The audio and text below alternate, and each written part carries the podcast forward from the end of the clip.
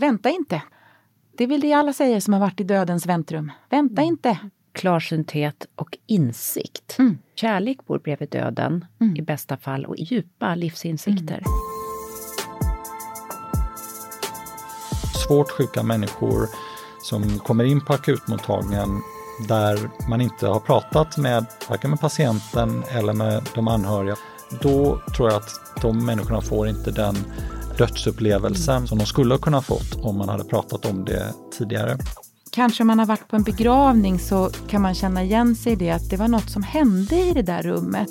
När alla känslor är på helspänn så händer det ju någonting väldigt vackert också och det är det som är det märkliga. Jag tycker också att om man tänker på döden, då blir döden som en spegel eller ett par glasögon. Att det sätter våra problem i ett perspektiv som jag tycker är eh, tacksamt. Hej och varmt välkomna till Hälsorevolutionen, podden som utforskar det spännande hälsolandskapet och brinner för att du ska känna dig ljusare och gladare. Karina Lundstedt heter jag, förläggare och producent. Prenumerera jättegärna på oss, till exempel på Acast. Då kan vi spridas och växa och podda länge, länge. Ja, och jag heter Maria Borelius, vetenskapsjournalist och författare. Och idag tänkte vi gräva ner oss i en ny bok om hur man hanterar döden för bästa möjliga liv fram till döden och att lämna det ljusa och det hela efter sig. Döden har ju varit väldigt närvarande och levande nu med covid och för dig Karina har det här förstås en egen klangbotten just nu. Ja, det, så är det ju. Det är eh, ungefär fyra månader sedan nu, i alla fall när det här spelas in, sedan min man gick bort den 16 juni. Så jag befinner ju mig fortfarande i en sorgeprocess eh, och navigerar i den. Det är olika, olika dagar hur, hur jag mår och för det mesta är jag väldigt, väldigt tacksam för det så mår jag eh, och mina barn bra. Och eh, det har ju inte gått så lång tid så det är, det är fortfarande svårt att, att prata om. Men jag tycker att den här boken känns så viktig och jag tycker Ja. att det här samtalet vi ska få höra idag känns så viktigt. Och det jag har lärt mig så här långt i alla fall och som många säger till mig det är ju att livet och döden ligger väldigt nära varandra. Kanske om man har varit på en begravning så, så kan man känna igen sig i det att det var något som hände i det där rummet. Att alla var väldigt närvarande. Och det sades förhoppningsvis fina saker om den som hade gått bort. Och, och luften var extra klar och alla var vackra. Fastän det var denna sorgens dag. När alla känslor är på helspänn så, så händer det ju någonting väldigt vackert också. Och det är det som är det eh, märkliga. Jag tror att om man har varit med om någonting i det här värsta, jobbigaste sorgelandskapet, dödens landskap, så vet man hur, hur skört livet är. Och då, man får inte tid med skitsnack på samma sätt. Eller spela massa spel. Och, och sen är det ju väldigt synd om det är så att någon måste bli dödligt sjuk för att man ska fatta det. Så det är väl egentligen ja, det som du som lyssnar har ju säkert läst någon bok eller sett någon film när någon ligger för döden och plötsligt tänker gud jag jobbade för mycket eller jag träffade inte mina barn eller jag borde gjort si eller jag borde gjort så. Och då alla påminner ju just om det där att ja men snälla vänta inte med tills du ligger för döden med att summera det här och tänka vad var det viktiga i livet. Gud vad jag pratar länge nu känner jag. Men det, det blev ett ja, men jättelångt... det, ja, men det Ja. är den här, jag tror att du har lärt mig det uttrycket, att det finns en klarsynthet. Ja, nej men någon slags liksom klarsynthet som ju faktiskt uppstår vid ett begravningskaffe eller en begravningslunch tycker jag i alla fall har upplevt detta.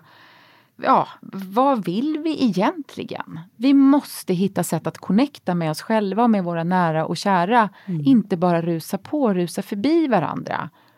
För då plötsligt pang bom så är någon sjuk och sen, sen dör någon. Därför att ja, vi ska alla dö, vi vet inte när. Och de flesta blir inte hundra. Men vi, vi lever som att vi tror att vi alla ska vara toppfriska många, Som att döden är ett nederlag? Ja, och många är jätterädda för till exempel corona och det är klart, det är en fruktansvärd sjukdom men det är en av många. Ja, och det får inte äta liv Det får innan inte man är äta död. liv, det får inte Nej. öka den psykiska ohälsan så som det har gjort. Mm. Det har eh, vi reflekterat kring här i podden. Och, Ja. Men jag vet att vi pratar för lite om döden, vi är rädda Och, för den ja, och den i är inte samhälle. närvarande heller. Nej, den är inte närvarande på ett naturligt sätt i vårt och, samhälle. och den att- finns liksom inte, jag tänker jag har ju varit med två nära släktingar när de har dött och jag har haft Mm. två nära vänner som har dött och jag har haft andra nära släktingar som har dött. Så att, och suttit mycket vak hos döende människor Mm. själv Mm. när jag varit sjukvårdsbiträde, jobbade extra som det.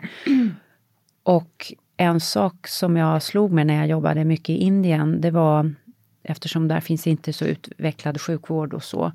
Och jag jobbade ju bland fat, mycket, mycket fattiga människor. Och jag kommer ihåg just, jag kom hem till vävarna i vävardistriktet i Kanchipuram Mm. ja, i Tamil Nadu, nere i sydöstra Indien.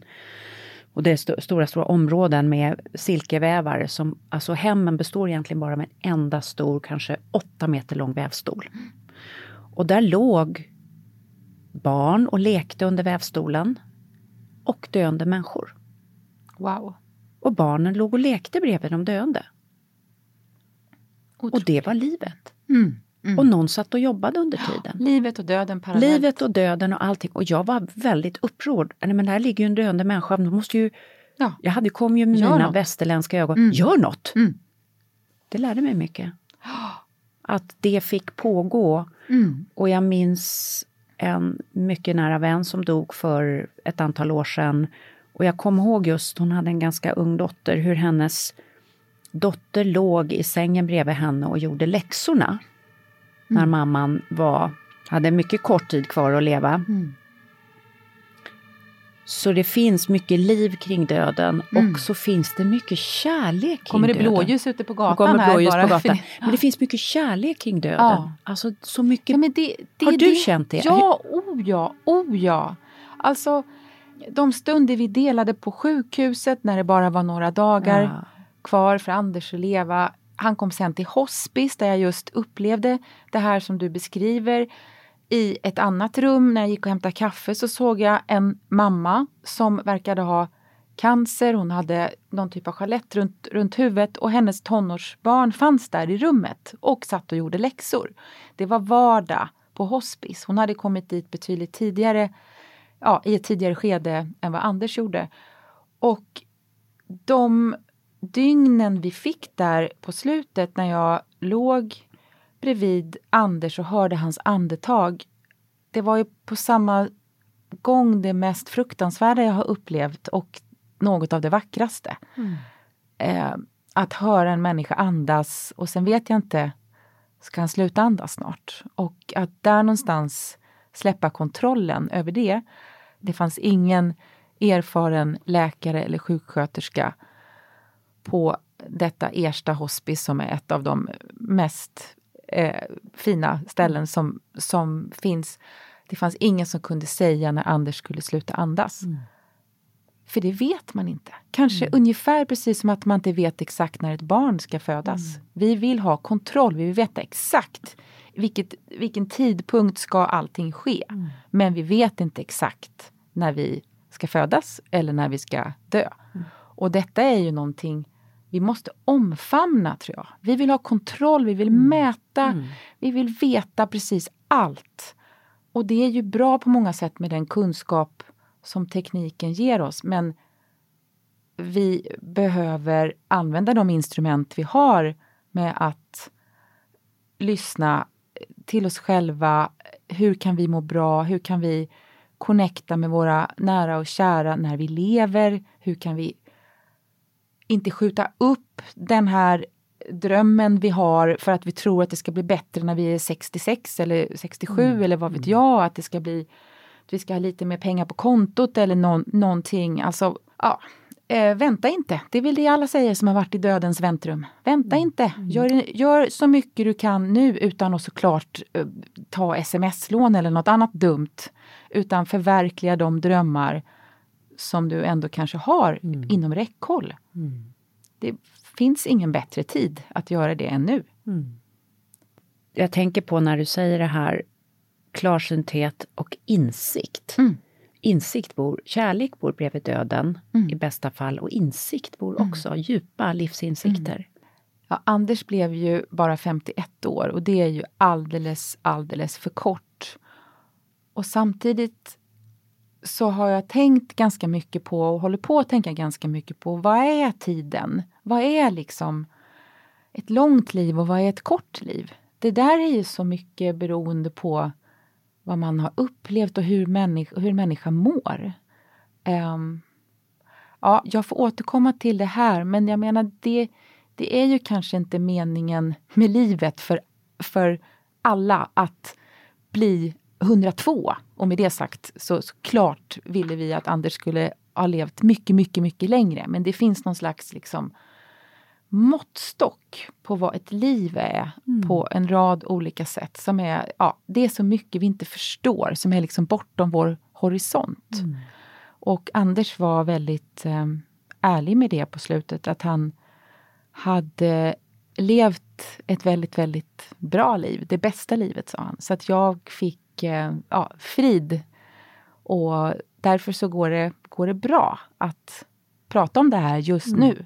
Så det är väl det, att försöka sö- söka, hitta din inre frid när du är så frisk som möjligt för att utforska de här verktygen. Och det vet jag att du är ju jättebra på, Ja, Maria. men den och inre det- rikedomen som finns i Ja, oss alla, ja. att våga se hur vackert det kan vara inne i oss alla. Ja, Mm, ja. och, låta. Och det kände man på hans begravning, tycker jag, Anders begravning. Mm. Så rikt liv som han, har funnits i honom. Mm. Vi ska ta och lyssna lite mera med vår gäst som är på väg hit till studion.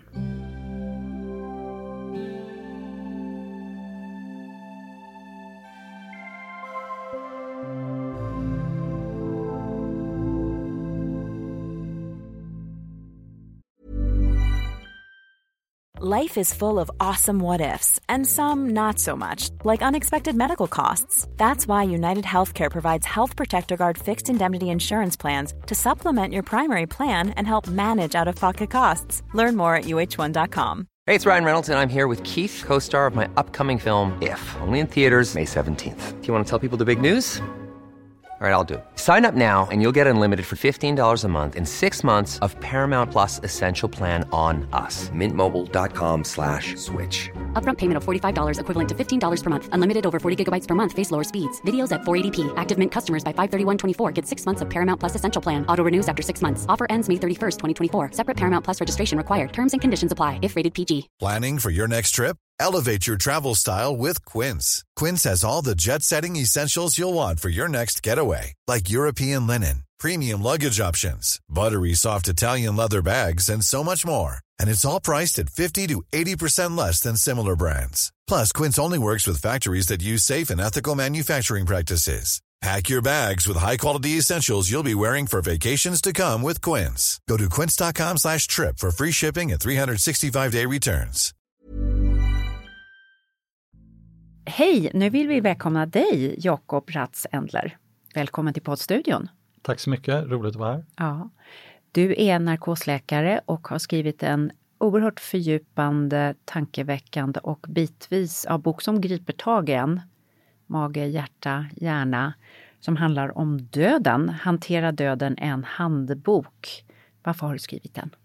Jag är narkos och intensivvårdsläkare och det gör att jag träffar svårt sjuka patienter. Antingen sådana som har varit svårt sjuka länge eller patienter som drabbats av någonting eh, plötsligt. Och det som har slagit mig när jag eh, har arbetat det är hur många som inte är förberedda på döden överhuvudtaget. Man har inte tänkt igenom den själv och man har inte pratat med sina anhöriga heller. Det är som att man tänker inte att döden ska drabba en. Det.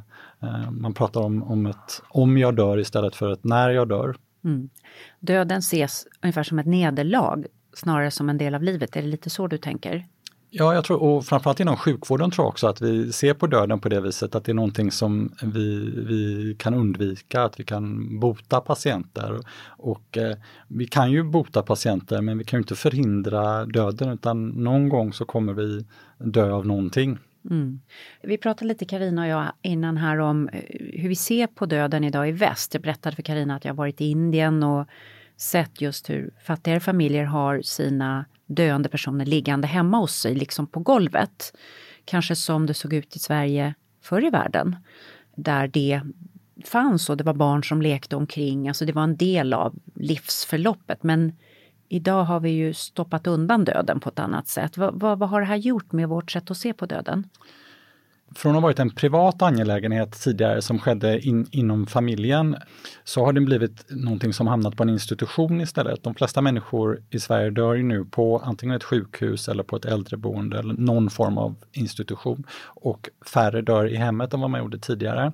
Så det är en förändring som har skett. Samtidigt har också skett en förändring där döden har blivit någonting som an, anhör mer av familjen. Alltså tidigare så var det ganska vanligt att när någon var döende att vänner och bekanta kom och tog farväl och även när någon, när någon hade avlidit att man kom och, och eh, sa adjö till liket. Då man hade visning av liket och man gjorde avmålningar och man gjorde fotograferingar av den döda kroppen. och, och Idag känns det för många eh, som att det skulle kännas ganska konstigt att gå hem till sin grannes och, och titta på en död kropp där. Det, vi, vi, har, vi har förändrat vårt förhållningssätt eh, till döden överhuvudtaget. Mm. Vet du att när min pappa dog så tog vi faktiskt hem honom och gjorde sådär. Jag bara fick en känsla i magen att vi skulle göra det. Och så fick, ringde jag runt till alla hans vänner och släktingar och så fick de välja om de ville komma upp på övervåningen där han låg på det som mina barn döpte till powerplatsen. Det var där han hade legat. Eller om man ville vara där nere och ta, bara ta en kaffe. Eh, men det är, vad tänker du om du hör om en sån sak? Är det galna människor eller? Nej, jag tycker inte alls det är galet, utan jag tycker tvärtom att det är väldigt fint och också att man ger människor en, en valmöjlighet, att mm. hur de vill eh, sörja och hur de vill ta farväl av sina nära och kära. Mm. Min, min, förra bok handlade om, om hjärtinfarkter och där är det ganska enkelt att ge råd kring hur man ska förhålla sig till eh, hjärtinfarkter, hur man ska leva efteråt och hur man ska göra för att minska risken för att drabbas av en hjärtinfarkt. Alltså man ska tänka på att inte äta för mycket socker och man ska motionera och inte, inte röka. Men vårt förhållningssätt till döden är ju helt annorlunda. Där, där finns det ju inte rätt och fel på samma sätt utan man får utgå från det som känns rätt för en själv och mm. för ens nära och kära.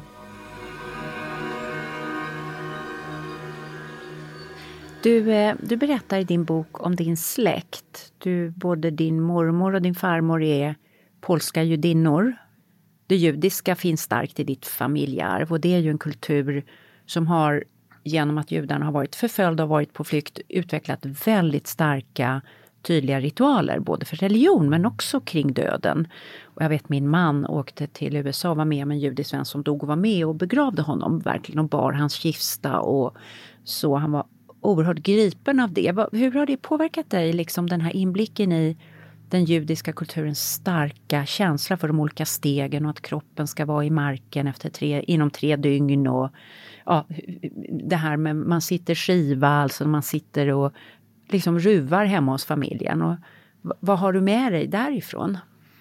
Jag är inte en praktiserande eh, jude, jag lever inte ett eh, religiöst liv utan är, är, är, sekulär. Och de flesta religioner har ju ritualer kring döden och döende. Och det tror jag är någonting som vi saknar i vårt moderna samhälle att när vi drabbas av döden, då har vi inte den här regelboken som fanns tidigare.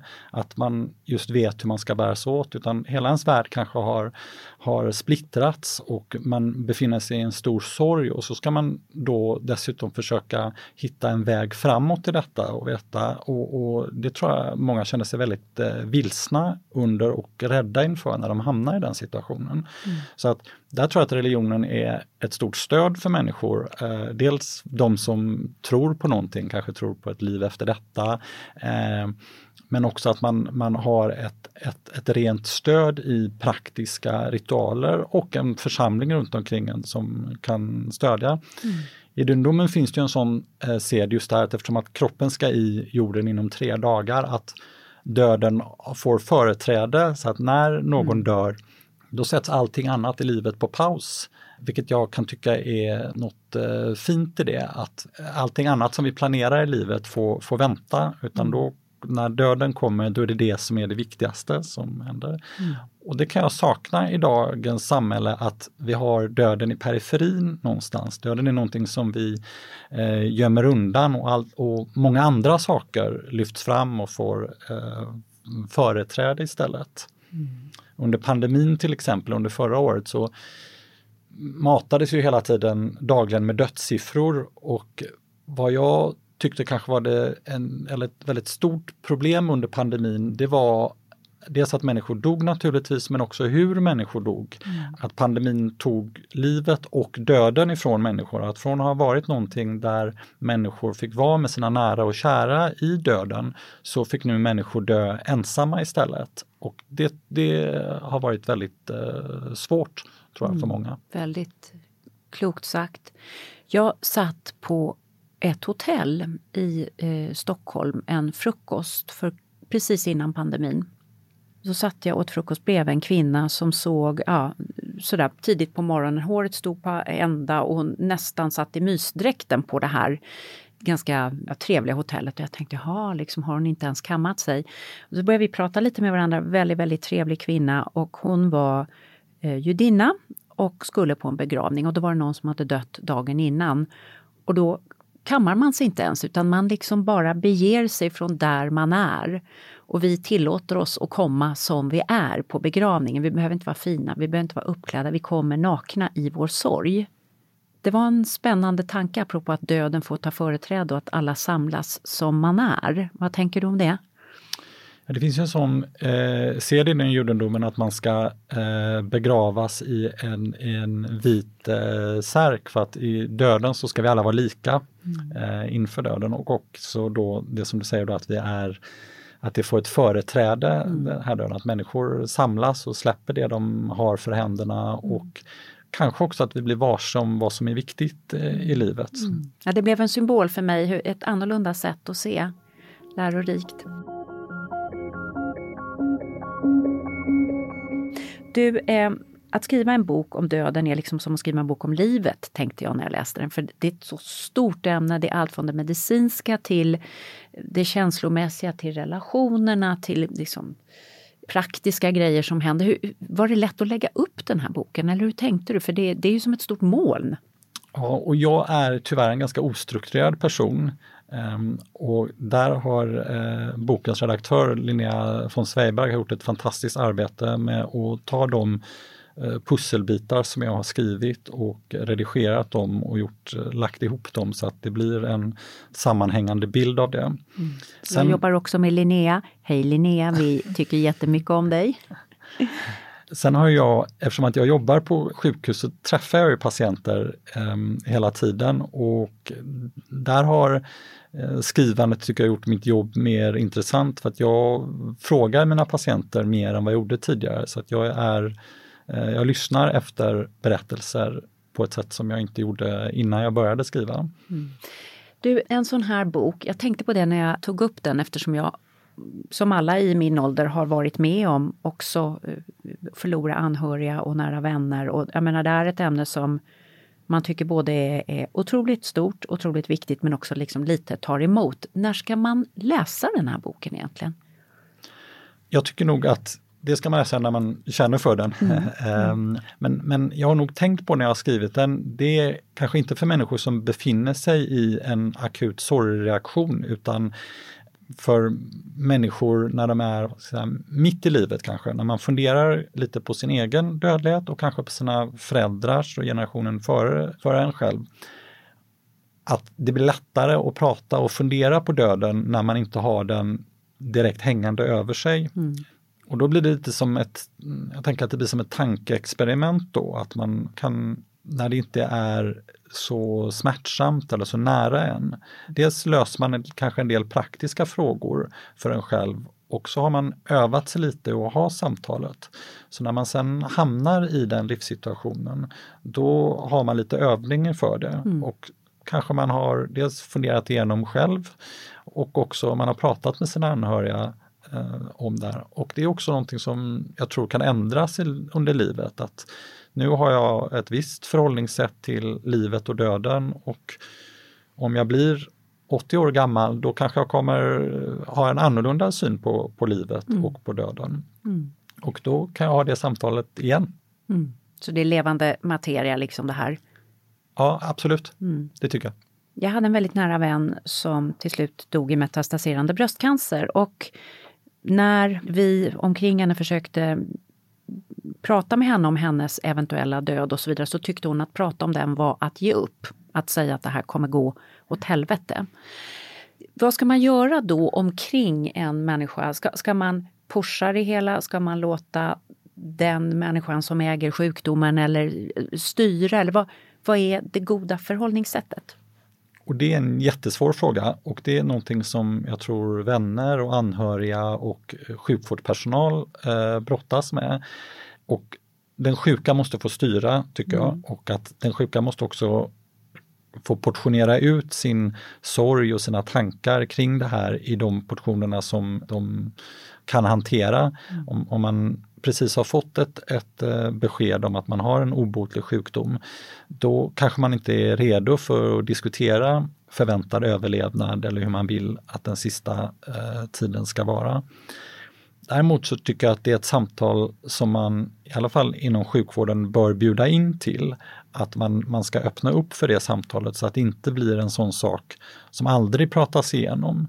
För det händer lite då och då att vi har svårt sjuka människor som kommer in på akutmottagningen där man inte har pratat med varken med patienten eller med de anhöriga och sagt att det här, här ser vi ett troligt slut inom dagar eller veckor.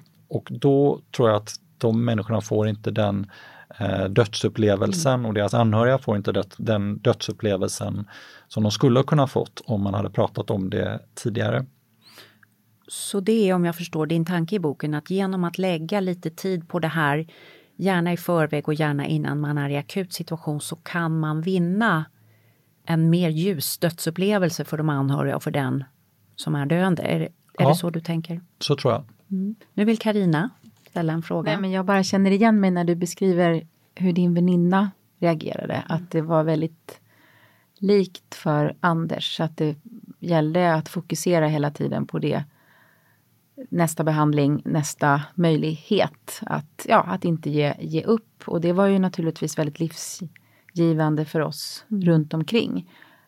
Men många tänker så här, ja men han var sjuk i tre år, ni hade väl lång tid på att förbereda er för att han skulle dö. Men mm. så, så är det ju inte, för att man hoppas ju hela tiden att det ska gå bra. Mm. Så jag tror att det är jättesvårt att hitta det där tillfället. Så att det var först sista månaden när vi mer visste vartåt det barkade som jag tog initiativ och sa att jag vill jättegärna prata om de här praktiska sakerna, för att inte göra, göra fel. Mm. Liksom. Och sen mm. så också kan det ju vara bra att skriva tänkte jag säga. Att mm. den som, det är inte alltid att prata är det bästa utan att man kan säga kan inte du bara skriva ner vad som är viktigt. Och det, och det gjorde Anders kring en hel del och det har varit till väldigt stor hjälp. Hade du glädje av det? Verkligen, ja, verkligen. verkligen. Svårt ja. att läsa men jag är väldigt tacksam ja. för det. Mm. Ja, det blir ett stöd sen.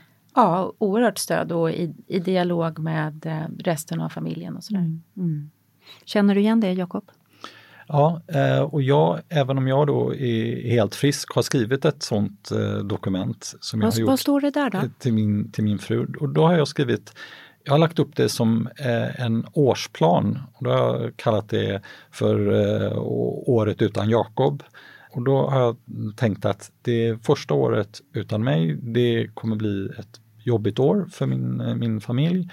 Och då har jag skrivit det som ett väldigt praktiskt dokument att på i, i eh, januari då gör jag det här i huset och, och eh, på våren då ska det här göras eh, och lite eh, kontaktnummer. Så trädgårdsarbete liksom, ja, sådana alltså det, grejer? Det, det är ja. väldigt praktiskt. Så här ja. sätter man på vattnet i, i sommarstugan. Mm. Här tömmer jag vid, vid komposten. Alltså väldigt, väldigt praktiska saker som finns där. Och när jag skriver det dokumentet, det är ju sorgligt att skriva det dokumentet, å ena sidan. Å andra sidan så finns det också väldigt mycket glädje och kärlek i det dokumentet. När jag tänker på ja, men hur mycket som jag har att vara glad och vara tacksam för i livet. Det här är på något vis vad ska jag säga, essensen i mitt liv mm. hamnar i det här eh, dokumentet och det gör också att jag får perspektiv till, till min vardag och det som irriterar mig i, i vanliga fall i livet. Det finns ju människor som är, är oerhört tacksamma för att varje morgon de vaknar och de ser solen går upp och, och, jag tillhör inte den lyckliga skaran utan jag kan reta mig på småsaker och eh, vara fåfäng och ha massa andra bekymmer eh, i livet. Men efter att ha suttit med det här dokumentet eller tänkt på det här dokumentet, då för det mig tillbaka till vad som är viktigt i livet. Mm. Och det tycker jag också att om man tänker på döden, då blir döden som en spegel eller ett par glasögon, att det sätter våra problem i ett perspektiv som jag tycker är eh, tacksamt. Mm.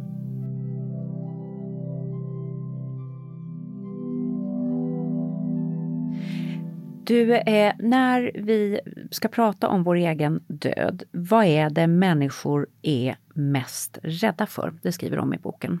Ja, en del människor är ju rädda för att dö och andra människor är rädda för att vara döda, alltså mm. vad som eh, händer senare. Och jag har i boken inte fokuserat så mycket på det senare av dem för att det vet jag ingenting om, vad som kommer efter detta eh, och om det kommer någonting alls efter det. Däremot själva döendet, det vet vi en del om. Och den vanligaste frågan jag får, det är om det kommer göra ont att dö. Det är det de flesta människor som frågar mig om det. Och vad vi vet av nära döden-upplevelser så är det väldigt sällan som folk beskriver det som en smärtsam eh, upplevelse. Utan det finns ganska samstämmiga bilder av en upplevelse av värme och och lugn och eh, kärlek har mm. folk beskrivit det som. Mm. Och jag tror också att många har en föråldrad bild av döden och döendet. Att man, man, man har en bild av att människor dör i stora plågor och så är det ju väldigt sällan. Utan döden är ju nu ett eh, gradvis döende för de flesta av oss. Mm. Mm. Och då blir det, lite som du beskriver, att, att det är en ja, men som en berg och dalbana. Man drabbas av en allvarlig sjukdom och sen så sätts en behandling in och så kanske sjukdomen backar lite och sen så kommer det ett, ett bakslag och så hamnar man lite längre ner i berg och dalbanan. Och, och, och det här är en process som kan pågå eh, månader, år och för vissa i decennier. Att cancer till exempel har blivit en sjukdom som för många är nästan som en kronisk sjukdom som man lever med under lång tid. Men eh, till slut så dör vi ju av någonting. Mm. Och där är ju eh, ett yrke som ditt oerhört viktigt och jag tänker på smärtlindringen. Det är ju, hävdar jag, liksom kanske den största landvinningen inom, inom medicinen. Om man är rädd själv för en smärtsam död, vad ska man tänka på när det gäller smärtlindring? Och på samma sak kring ens anhöriga, vad är viktigt för att mobilisera upp sådana som du på banan och få bästa möjliga hjälp? Ja, det man ska göra det och om man då är allvarligt sjuk och har en död som är nära förestående, det är att man ska eh, bli remitterad till en palliativ enhet eller till någonting som heter ASIH, mm. avancerad sjukvård i hemmet. Och där finns ju också den här tanken att man, man på något sätt ger upp och accepterar att man... Eh, Färdigbehandlad helt enkelt. Ja. Mm. Precis, att, att, och så är det ju inte utan man ändrar fokus från att eh, försöka bota sjukdomen till att försöka maximera livskvaliteten under den tiden som man har kvar. Mm. Och det är inte så att patienter som remitteras till, till hospice att de har kortare överlevnad än andra patienter. Utan man, man kan fortsätta med den behandlingen som man har haft tidigare. Och bara för, ibland opererar vi patienter i palliativt syfte, vi gör nervblockader i palliativt syfte. Eh, för några veckor sedan så tog jag ner en patient i intensivvården och så intensivvårdsvårdade vi hen i palliativt syfte för att de mådde dåligt och så med ganska enkla medel så kunde vi få henne att må mycket bättre, gå tillbaka till sin avdelning och sen dö inom två dygn med sina anhöriga där lugnt och eh, stillsamt. Mm. Mm. Så att se till att man själv eller den anhöriga finns inom ett sammanhang. Du pratar om eh, avancerad sjukvård i hemmet eller palliativt där det finns, har jag själv sett, väldigt stor smärtkompetens. Just det är inte bara smärta utan även ångesten som är följeslagaren. Och det lärde jag mig just av en kusin som har jobbat med palliativ vård. Man ska inte behöva ha ont, man ska inte behöva ha ångest. De två, kan man säga att läkare läkekonsten kan lova de två grejerna idag? Nej, det kan man inte göra. Man kan inte lova att någon inte kommer ha ont och inte ha ångest i, när de dör, precis som vi inte kan lova att de inte kommer ha ont eller ha ångest eh, i livet. Mm. Och jag får ibland frågan vad som är en bra död och då brukar jag svara ungefär vad är ett bra liv? Att det är mm. väldigt olika för olika personer. Men för nästan alla människor så kan man ordna så att eh, både smärtan och ångesten blir hanterbara. Och då eh, kanske det blir så att människor kan, kan styra det här själva. Att man kan säga så att jag tar eh, smärtlindring nu under dagen och så sen tar jag lite mindre smärtlindring på kvällen för då accepterar jag att ha lite mer ont men jag vill vara klar i huvudet för att då mm. kommer mina barn på besök och då vill jag inte vara trött eller, eller, eller påverkad av eh, mediciner. Mm. Så man kan genom att ökad kunskap om det här så kan man också, vad ska vi säga, maximera sin livskänsla nära döden och det är ett väldigt fint budskap som finns här i din bok. En viktig sak eh, tycker jag också är det här begreppet färdigbehandlad. Du pratar ju om det i boken. När är man färdigbehandlad? Eh, det här är ju eh, det sista som överger människan i hoppet. Vi vill inte ge upp hoppet, vi vill söka efter nästa möjlighet men varje ny möjlighet till slut kostar ju väldigt mycket smärta och lidande ofta. Va, vad säger du om den balansen? Liksom? Finns det ett svar på den eller individuellt eller vad tänker du om det? Nej, det, det, det, finns inte ett svar på den och jag tror också att det har väldigt mycket att göra med i vilken livssituation eh, som man befinner sig i. Att om jag nu som 46-åring skulle drabbas av en allvarlig sjukdom, då skulle jag försöka ta varje halmstrå som, som gavs. Om någon sa att du har en 2-procentig chans för överlevnad med den, här sjuk, med den här behandlingen, då skulle jag ta den. Mm. Om jag var 96 år gammal så skulle jag inte ta den för att det eh, lidandet som, är, som ofta är förknippat med, med eh, då skulle jag antagligen välja en palliativ behandling istället. Så jag, mm. jag, jag, tror det är någonting som eh, man måste diskutera på ett individuellt plan. Men palliativ behandling har nästan sett det som ett skällsord, att som om högsta vinsten har varit att man ska få dö på en intensivvårdsavdelning och där, där maximalt med resurser har lagts på, på patienten. Och intensivvården är kanske det sämsta stället för någon att dö på och man har även sett i studier att de anhöriga till de som dör på intensivvården mår sämre efteråt än de som har haft ett mer förberedd och lugnare mm. dödsförlopp. Och vems fel är det att det har blivit så tror du? Jag tror att det är ett kombinerat fel. Eller kanske inte bra att tala om, om, om fel. Är, fel det är dumt, men, men varför har det blivit så? Jag, jag, tror att det har funnits både en ovilja för mm, patienter att prata om det här och eh, man har inte tänkt igenom det, man har inte pratat med de anhöriga och man har inte förmedlat till sjukvården och sjukvården har också varit rädd. Eh, läkare och sjuksköterskor undersköterskor är precis som alla andra också rädda för döden och vi vill förmedla positiva besked. Mm. Och det är ett, ett motstånd och, och, för många av oss kan det kännas som ett nederlag när vi säger att du kommer inte överleva det här eh, vårdtillfället eller den här sjukdomen och jag tycker att vi ska prata om hur du vill att eh, ditt liv ska sluta. Mm. Och man blir hjälte av att rädda liv, kanske också, som läkare? Absolut. Det, det är ju en, en fantastisk känsla att få vara med eh, om det eh, när någon kommer in och eh, är svårt sjuk och så kan vi vända det förloppet och sen se den människan och deras anhöriga i, i ögonen. Det är en fantastisk känsla. Så nära Gud som man kan komma på jorden kanske. Det är en väldigt fin känsla, men det är också en väldigt fin känsla när man får vara med om när någon dör lugnt och stilla med sina nära och kära och veta att mm, jag, jag har kunnat hjälpa den här människan att få den här upplevelsen och deras anhöriga. Det är också värt väldigt mycket och en väldigt fin känsla att få. Jag måste bara, eller måste, måste jag inte, men, men jag, jag får ju massa tankar. Ehm, jag känner igen mycket kring just det här.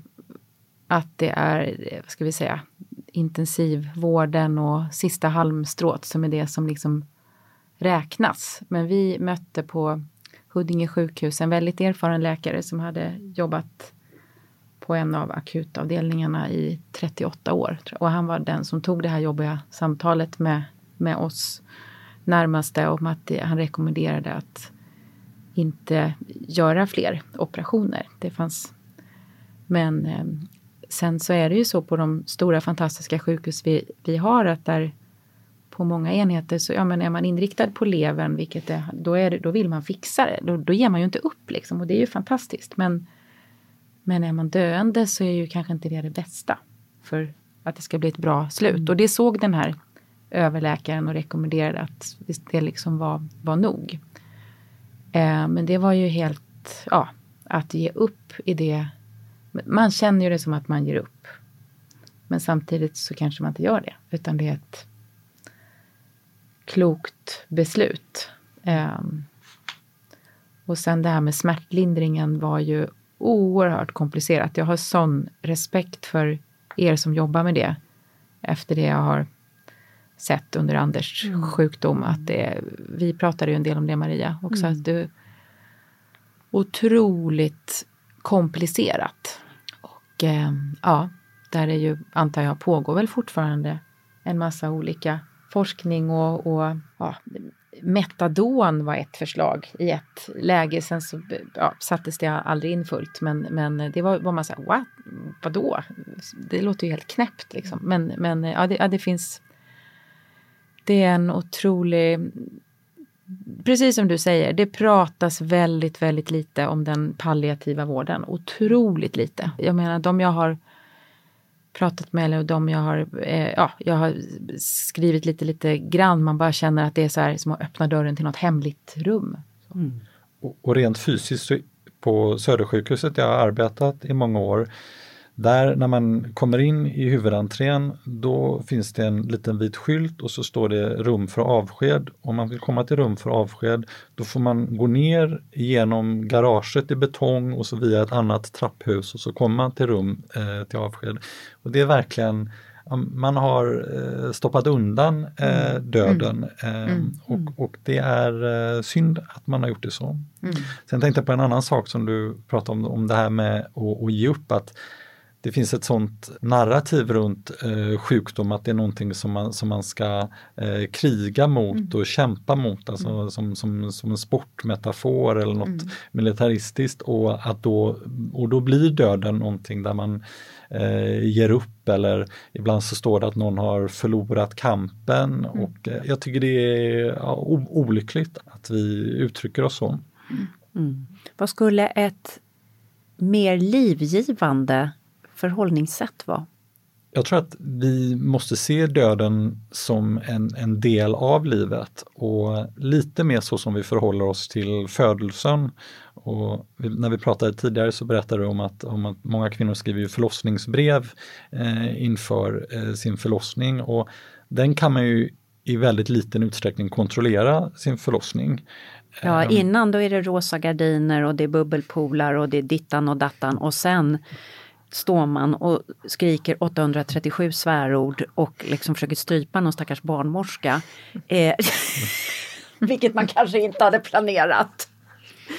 Nej, men jag, jag, tycker att man, man kan inte Eh, kontrollera sin död helt och hållet, precis på samma sätt som man inte kan kontrollera sin förlossning eller sin födelse för den delen heller. Men man kan göra en plan, en förhoppning för hur man skulle vilja att det var. Och om man gör den planen och framförallt pratar med sina anhöriga om det, då är sannolikheten att det blir så betydligt mycket större än om man ska gissa sig till det bland främlingar på ett akutrum klockan två på morgonen. Mm.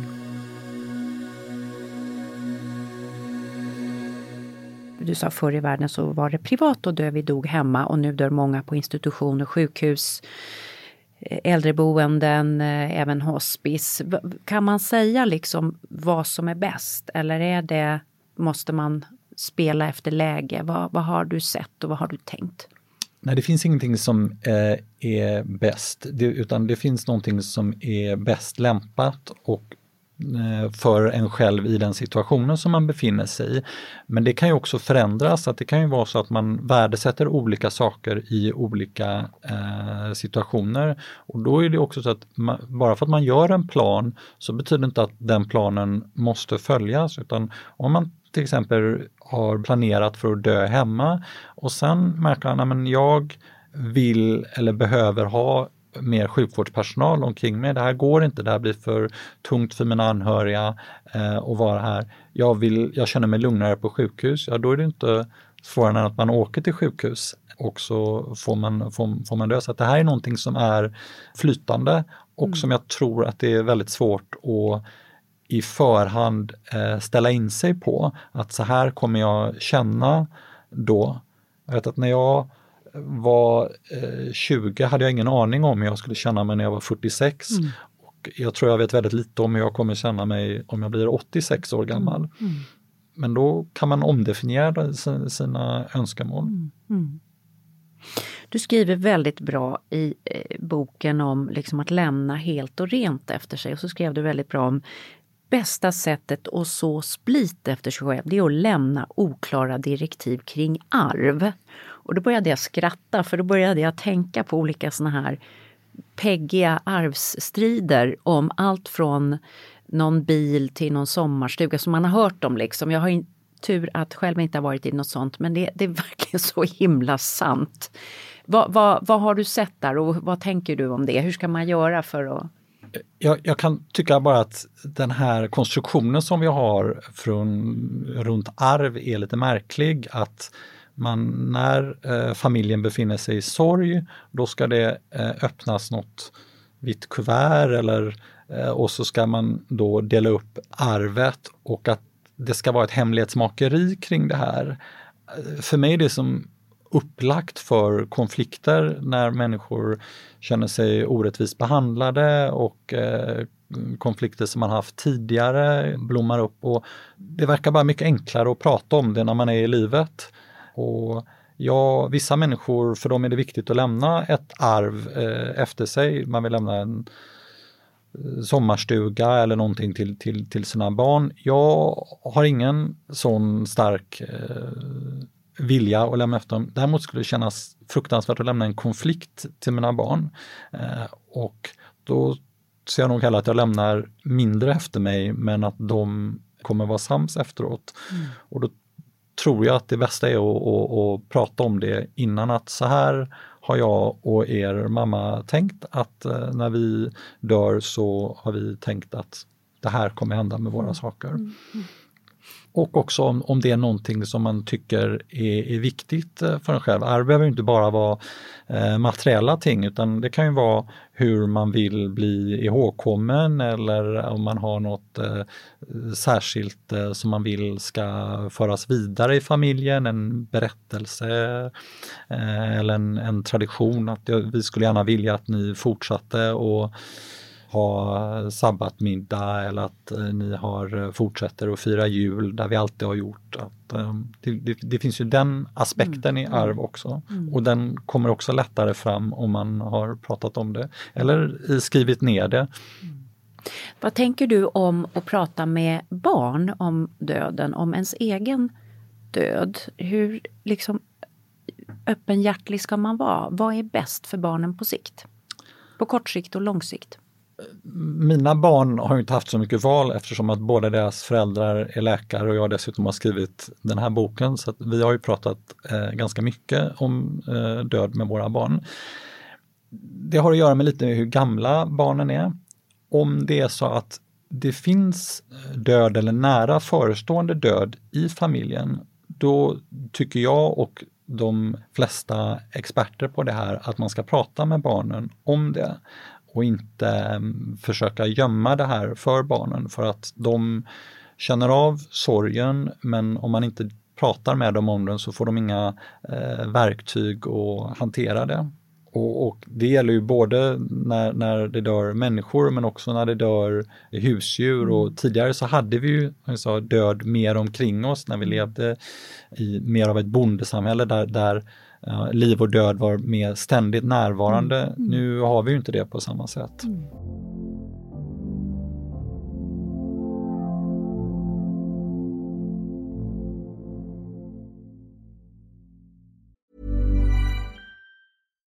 One size fits all seems like a good idea for clothes until you try them on. Same goes for healthcare. That's why United Healthcare offers flexible, budget friendly coverage for medical, vision, dental, and more. Learn more at uh1.com. There's never been a faster or easier way to start your weight loss journey than with PlushCare.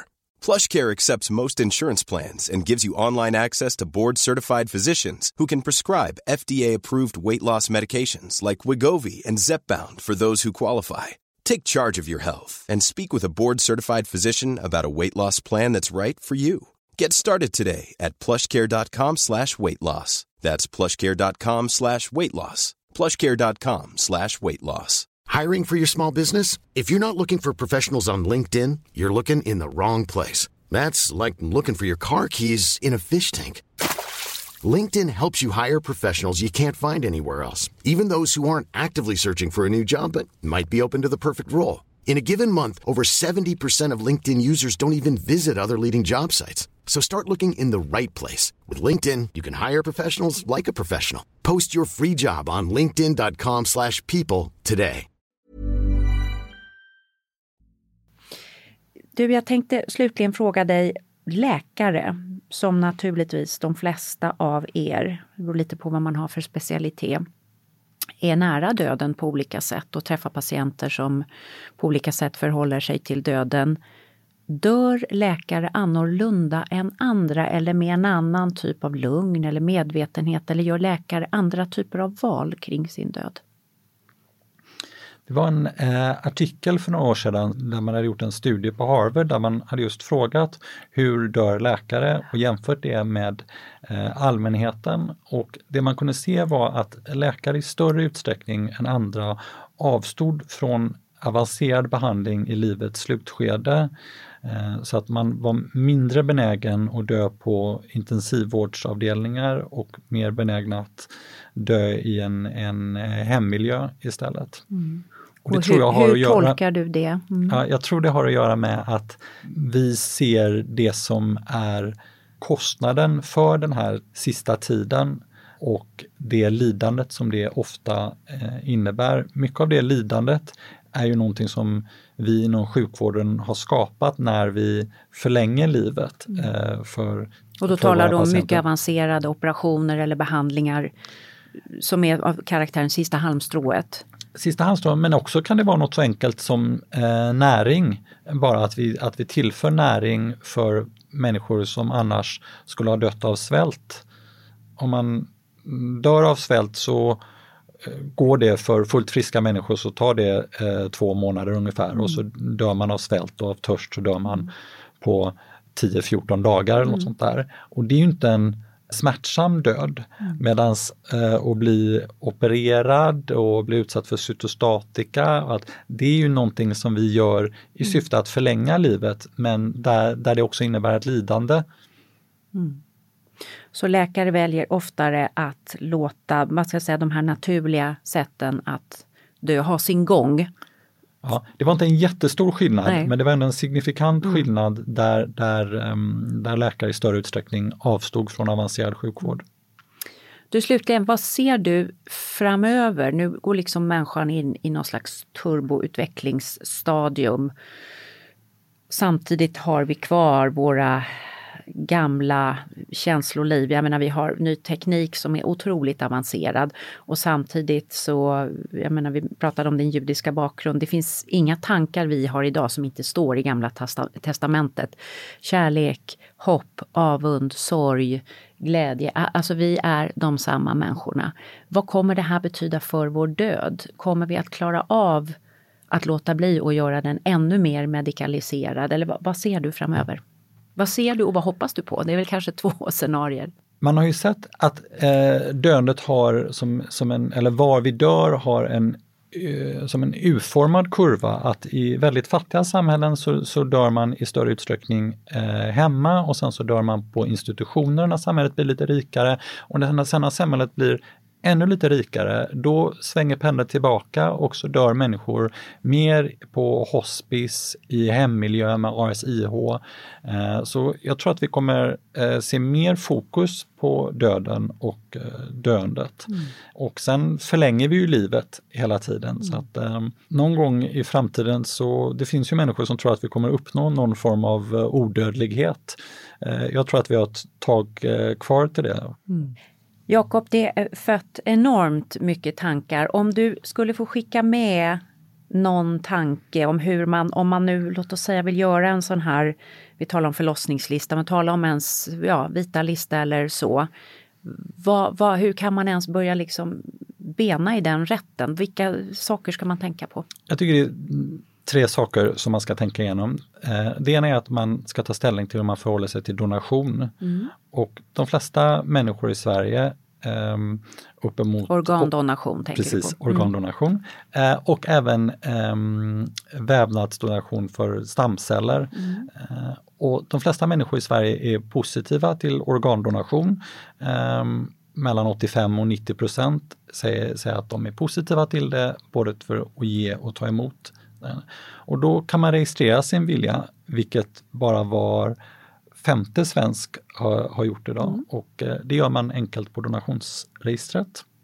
Och man kan registrera både om man är intresserad av att ge organ och också om man inte vill att organ ska eh, tas efter att man har dött. Mm. Då lyfter man undan det beslutet från de anhöriga. Precis, då, finns, det är, det nummer ett. Nummer organdonation eller ja. inte. Nummer Num två? Nummer två är att man ska tänka igenom hur man vill dö och hur man inte vill dö. Man har en liten plan för det i huvudet, vad som känns viktigt för en nu. Och sen så tycker jag att man ska prata med någon anhörig om det här, att så här har jag tänkt kring min död. Det här skulle jag eh, vilja att det blev och så här skulle jag absolut inte vilja eh, att det blev.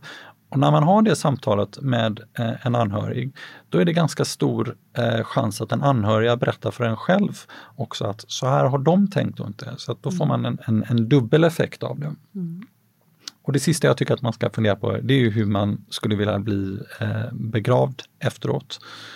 Och det behöver inte heller vara en, ett, ett jättedokument eller en jätteplan, men ganska enkelt eh, hur, hur man har tänkt kring det. Mm. För då gör man det också lättare för ens anhöriga efteråt. Mm. Och om det inte alls är viktigt för en hur man blir begravd, då kan man bara säga det att det här spelar ingen roll för det. Och vill man bli begravd i en pyramid, ja då kan man säga att det här, så här skulle jag vilja att det här, här var. Mm. Lite jobbigt för de anhöriga kanske, men det blir en resa till Egypten eller något annat ställe. Ja, eller så får man göra som de bygga gamla faraonerna och bygga en pyramid och börja tidigt. Och ha i trädgården, precis.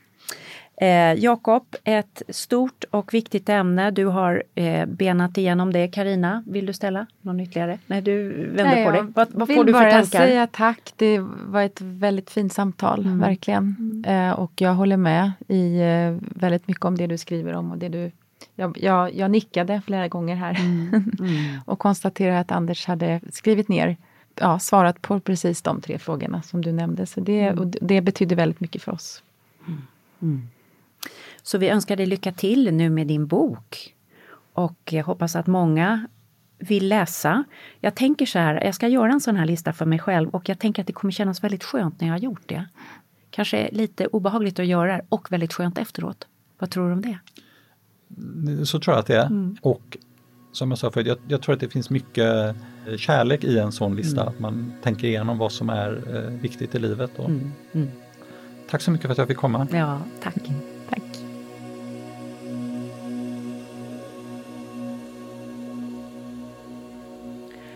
Ja, det här var ju ett samtal som känns både viktigt, livgivande och också ganska svårt. Men jag blir inspirerad av Jakob, författaren, och då tänker jag på min svenska väninna Marie, som gifte sig med en judisk man från New York. Och framförallt tänker jag på hennes kycklingsoppa som hon lärde sig av David Blooms mamma från New York. Eh, man brukar ju prata om den judiska kycklingsoppan som det judiska penicillinet. Jewish penicillin säger man i New York.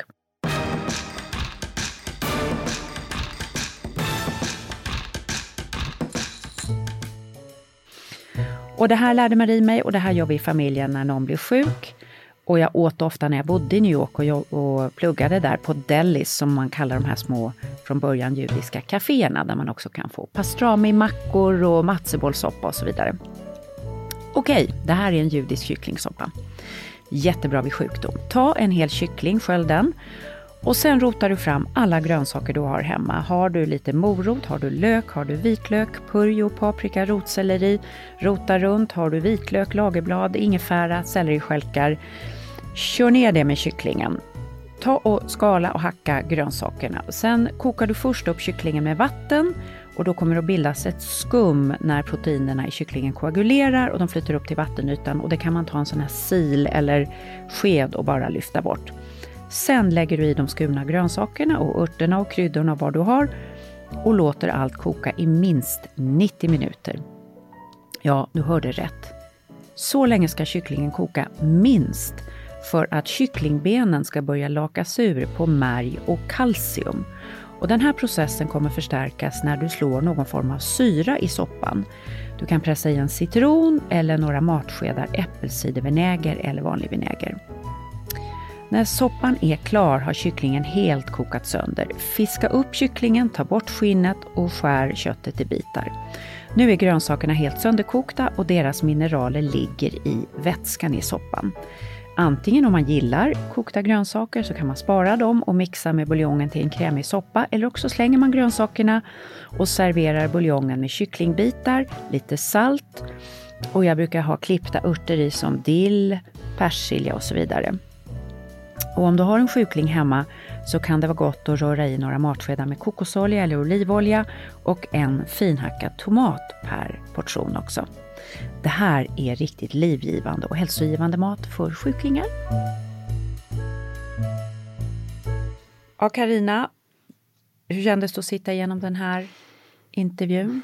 Ja, men det var väldigt fint och intressant. Jag tycker att Jakob, eh, som många läkare på hans nivå, är ju otroligt ödmjuk och inkännande och, och man märker det. Han, han kan så mycket och jag tycker att det är väldigt fint att han delar med sig av sin kunskap i den här boken. Och ehm, ja, vi måste ju, eller måste, men det är bra om vi någon gång ibland försöker att prata lite kring döden för att det inte ska vara det här stora, hemska, fruktansvärda Ja, vi, vi behöver prata mer kring livsfrågor överhuvudtaget, Ja. tror jag. Så att Ja. alltså, om man sätter det i ett lite större perspektiv så kan det ju faktiskt bli fina diskussioner Verkligen. kring Och- livet och döden. Verkligen. Och jag tänkte på det också när vi satt och pratade att intervjun handlade egentligen inte om själva dödsögonblicket, den handlade om livet Ja, nära döden. Hur skapar man så mycket kvalitet, kärlek, nära döden som möjligt, Mm. både före och efter.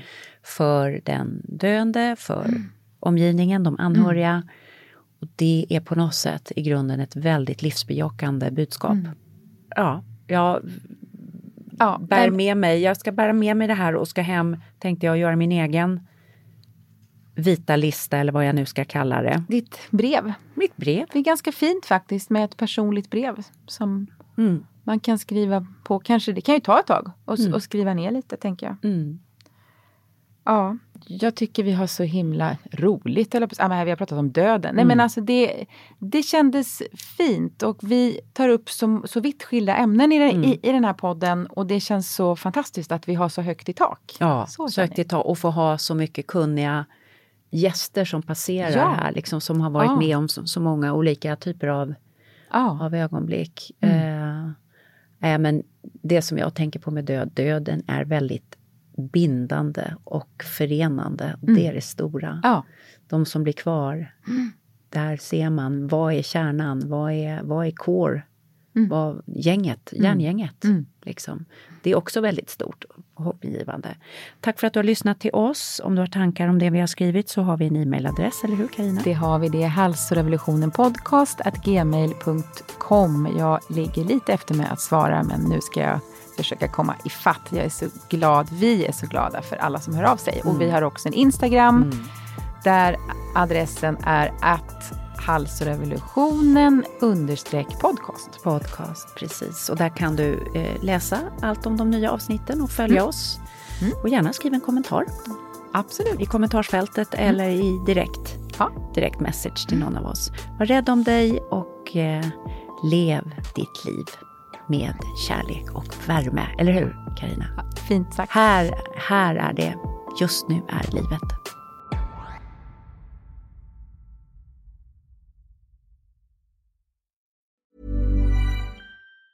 Planning for your next trip? Elevate your travel style with Quince. Quince has all the jet setting essentials you'll want for your next getaway, like European linen, premium luggage options, buttery soft Italian leather bags, and so much more. And is all priced at 50 to 80% less than similar brands. Plus, Quince only works with factories that use safe and ethical manufacturing practices. Pack your bags with high-quality essentials you'll be wearing for vacations to come with Quince. Go to quince.com slash pack for free shipping and 365-day returns. Ever catch yourself eating the same flavorless dinner three days in a row? Dreaming of something better? Well, HelloFresh is your guilt-free dream come true, baby. It's me, Kiki Palmer. Let's wake up those taste buds with hot, juicy pecan-crusted chicken or garlic butter shrimp scampi. Mm. Hello Fresh. Stop dreaming of all the delicious possibilities and dig in at HelloFresh.com. Let's get this dinner party started. Hey, it's Paige DeSorbo from Giggly Squad. High quality fashion without the price tag. Say hello to Quince. I'm snagging high-end essentials like cozy cashmere sweaters, sleek leather jackets, fine jewelry, and so much more. With Quince being 50 to 80% less than similar brands. And they partner with factories that prioritize safe, ethical, and responsible manufacturing. I love that. Luxury quality within reach. Go to quince.com slash style to get free shipping and 365 day returns on your next order. Quince.com slash style.